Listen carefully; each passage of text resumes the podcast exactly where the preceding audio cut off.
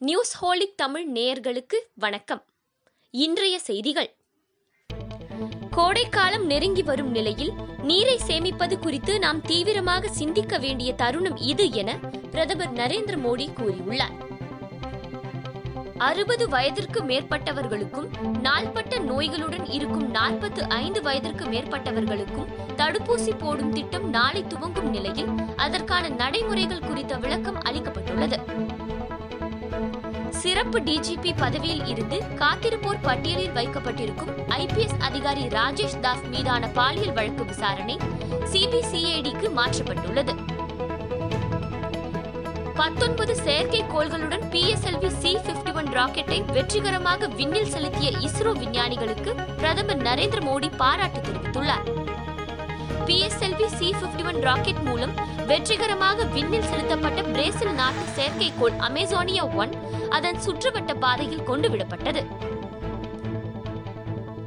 தமிழகம் மற்றும் புதுச்சேரியில் பல்வேறு நிகழ்ச்சிகளில் பங்கேற்பதற்காக உள்துறை அமைச்சர் அமித்ஷா நேற்றிரவு சென்னை வந்தார்.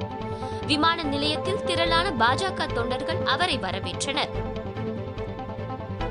திமுக சார்பில் கொளத்தூர் சட்டமன்ற தொகுதியில் போட்டியிட விருப்பம் தெரிவித்து அக்கட்சி தலைவர் மு க ஸ்டாலின் விருப்ப மனு தாக்கல் செய்தார். மார்ச் அல்லது ஏப்ரலில் பெட்ரோல் டீசல் விலை குறையும் என பெட்ரோலியத்துறை அமைச்சர் தர்மேந்திர பிரதான் தெரிவித்துள்ளார்.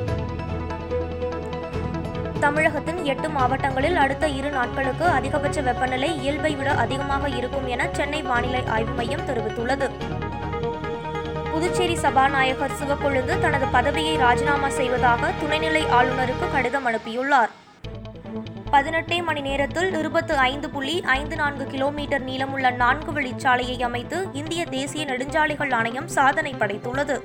பாஜகவுக்கு வெற்றி வாய்ப்பு உள்ள தொகுதிகளை அதிமுகவிடம் இருந்து கேட்டு பெற வேண்டும் என அக்கட்சியின் தமிழக தேர்தல் பொறுப்பாளர்களுக்கு மத்திய அமைச்சர் அமித்ஷா அறிவுறுத்தியுள்ளதாக தகவல் வெளியாகியுள்ளது. திருப்பூரில் பேங்க் ஆஃப் பரோடா வங்கி ஏடிஎம் இயந்திரம் கொள்ளை. வாகனத்தில் கயிறு கட்டி இழுத்து பெயர்த்தெடுத்துச் சென்ற மர்ம நபர்கள் குறித்து போலீசார் விசாரணை. நைஜீரியாவில் பயங்கரவாதிகளால் கடத்திச் செல்லப்பட்ட இருபத்தி ஏழு மாணவர்களை பாதுகாப்பு படையினர் மீட்டு அவர்களது பெற்றோரிடம் ஒப்படைத்தனர். ஐபிஎல் போட்டிகளில் விளையாடுவதையொட்டி இந்திய கிரிக்கெட் அணியின் முன்னாள் கேப்டன் தோனி தனது சொந்த ஊரில் உள்ள புகழ்பெற்ற தேவி கோயிலில் சுவாமி தரிசனம் செய்தார். இத்துடன் இந்த செய்தி தொகுப்பு நிறைவடைந்தது. நன்றி வணக்கம்.